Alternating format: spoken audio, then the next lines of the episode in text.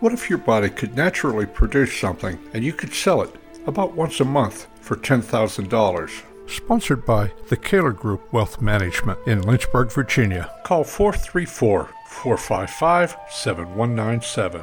That's not a theoretical question. I have a good friend who has O negative blood. That makes him a universal donor. But there's one more thing.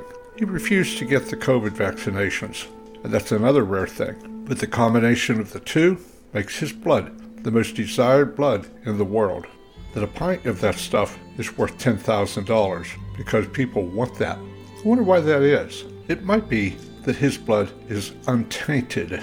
So is mine, but I'm A positive, and my blood's worth only about $1,000 a pint, and neither of us are going to sell our blood, no matter what it's worth. We'll just continue giving our blood for free because we both feel so blessed that we avoided the jab.